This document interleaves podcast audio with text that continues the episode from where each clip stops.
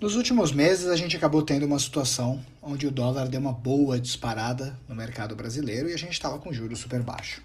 E aí muitas pessoas começaram a criticar muito nas mídias sociais, falando muito sobre que isso era um absurdo, que era muito caro. E quando a gente vai entender muito das críticas, claro que tem um fundamento, claro que muitos setores são prejudicados por um dólar alto. O nosso país é um país que a gente passou a exportar muito produto, muita matéria-prima que muitas vezes a gente não produzia de outros lugares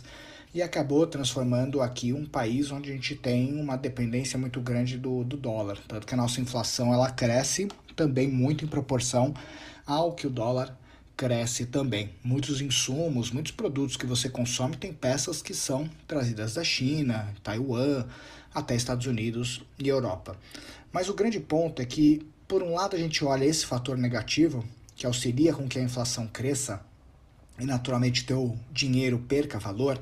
mas existe um fator muito positivo que a gente não pode esquecer, que o fator dos juros estarem a 2% ao ano e o dólar ele está aí nessa casa que é de 5,7, 5,6, 5,5, ele acaba fazendo com que o Brasil, no médio prazo, ele tenha que fazer algo diferente do que fez nos últimos anos. Vamos falar um pouquinho sobre, por exemplo, a indústria de sapatos. Se a gente pega um polo sapateiro muito forte do Brasil, é Franca, e sofreu muito, por exemplo, com a China, porque à medida que a China começou a ter uh, o dólar caindo e começaram a vir muitos produtos para cá por causa mesmo da facilidade que tinha de exportar produtos, muitos sapatos, muitas roupas, muitos, uh, arte, muitos produtos que a gente era produtor, a gente teve que parar de fazer e muitas indústrias sofreram. Por exemplo, a indústria de sapatos de Franca foi uma que sofreu muito e acabava que a gente não tem uma proteção tão grande no mercado e acabou que muitas empresas fecharam por causa mesmo da entrada do chinês dentro do nosso mercado.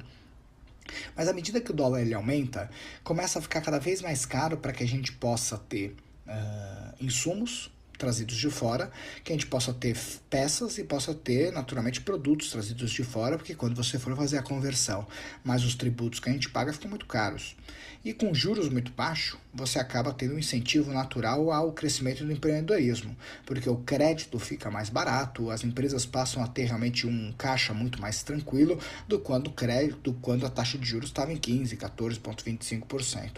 O fato é que, naturalmente, quando a gente olha um cenário com juros alto e os juros, uh, os juros baixo e o dólar alto, naturalmente você passa a ter um empreendedorismo maior e você passa a ter um incentivo maior à indústria, porque é mais difícil trazer de fora e você tem que produzir aqui dentro de casa. E isso, pensando um pouquinho no médio prazo, pode ser algo super positivo para o Brasil, porque faz com que a gente possa voltar a ter uma indústria que produza mais e melhor e a gente possa ter produtos que o próprio consumidor possa comprar internamente. Você possa voltar a ter roupas fabricadas no Brasil, possa voltar a ter sapatos fabricados no Brasil, possa, quem sabe, até eletrônicos fabricados no Brasil. Claro que o grande problema, que aí sempre afetou muito o Brasil, é que por mais que você tenha um incentivo dos juros baixos e dólar alto, aqui a gente sempre teve dois grandes problemas: o fator de educação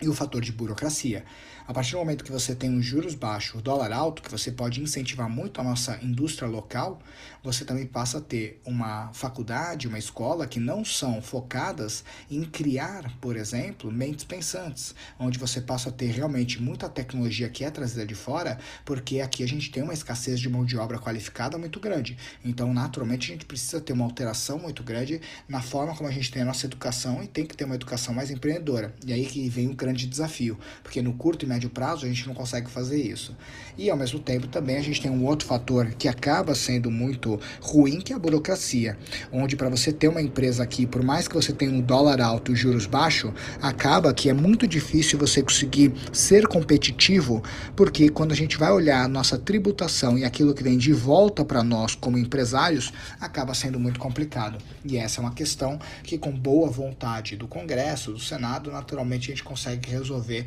se quiserem fazer uma reforma tributária que seja realmente